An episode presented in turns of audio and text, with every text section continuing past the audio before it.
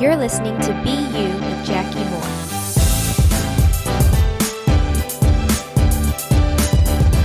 Hi, friend.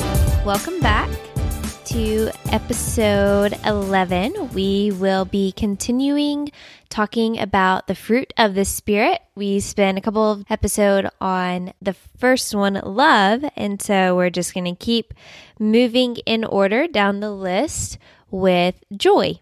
And I think that um, the first thing I always think of whenever I think of joy is, you know, those, whenever I was growing up, everything was an acronym, right? Like joy was Jesus first, others second, yourself third. Their pray meant something. I don't remember it, but it meant something. Even frog, like people literally had bracelets when I was growing up that they would wear and give out at Vacation Bible School. We've covered that that's VBS now, but they would frog meant something like. I honestly, I don't even remember. I think that the G meant God, but I don't really know. But there are all kinds of different acronyms out there. So when I think of joy, I inevitably think of Jesus, others, and then yourself. Um, but I think that joy is something that it can sometimes be a little bit misunderstood, right? We like think sometimes tend to think of joy and happiness as being the same thing. And I would say that personally, those two things are separate. So when I think of being happy, I think of happiness as being something or a state where I'm just like really enjoying the situation. I like my circumstances. I'm really excited about where I'm at and what's to come, the situation that I'm in, that sort of thing. So, like when I'm getting to to hang out with um, my husband, I'm typically happy. Whenever I'm getting typically he looked over at me and, and smiled in that moment, a little knowing smile. But I am. I'm typically happy when I'm hanging out with my husband. Or just before this, I was looking at some pictures to put on Instagram to put some stuff together and I ran across some pictures of when we were in Boston with our friends and and hanging out with their kids and you know when I'm with my friends' kids a lot of times I'm happy, right? unless they're sad then i'm sad. But but the circumstances there are what makes us happy. But with joy i think of that more as like a state like it's not so much defined by your circumstances. So you could be in a circumstance or be in a situation where it's not necessarily happy. Maybe you are sad but you could still have joy in that moment and I think it's important to differentiate the two because if we think that joy and happiness are the same, then sometimes I think that we think that we can never get sad. Like we don't allow ourselves to be sad or or upset or we feel like we have to put on this face that even though my circumstances are not okay, um, it is that's just how it is. And I just need to be happy because I'm the good Christian and I need to reflect Jesus. And so I can't be sad. Everything has to be okay. But I don't think that that is what joy is. And I don't think that's what Jesus um, would say. When we are, whenever I think about joy, I think about like First Corinthians 6:10 which actually says that like we grieve with joy. And so it's interesting if you think about grieving you typically grieve when you're very upset about something. And I don't I don't know that I would necessarily grieve with happiness, but to grieve with joy is doable because I'm not finding my joy in my circumstances. So if I'm in a situation where um, someone has really hurt me or something happened at work that was really difficult, I may not be happy in that moment, or the moments that follow necessarily, but I can still find joy. And this where I get this from is Psalm 51:12.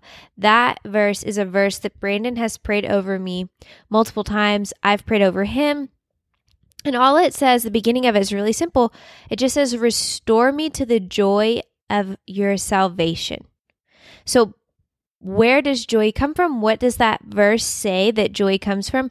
Joy comes from our salvation, if we want to be restored back to the joy of our salvation, then thinking about salvation, that should be the root of our joy. And since we are in every circumstance saved, since the Bible says that nothing can separate us from Christ, no circumstance, no person, no demon, Satan, nothing can separate us from Christ, then we always have Christ with us. We always have our salvation. They can't take that from us, right? KB talks about that in one of his songs, but I don't have the lyrics written down, so I'm not going to say it specifically.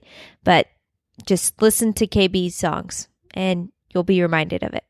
But restoring us to the joy of our salvation, I think, helps us understand what joy means.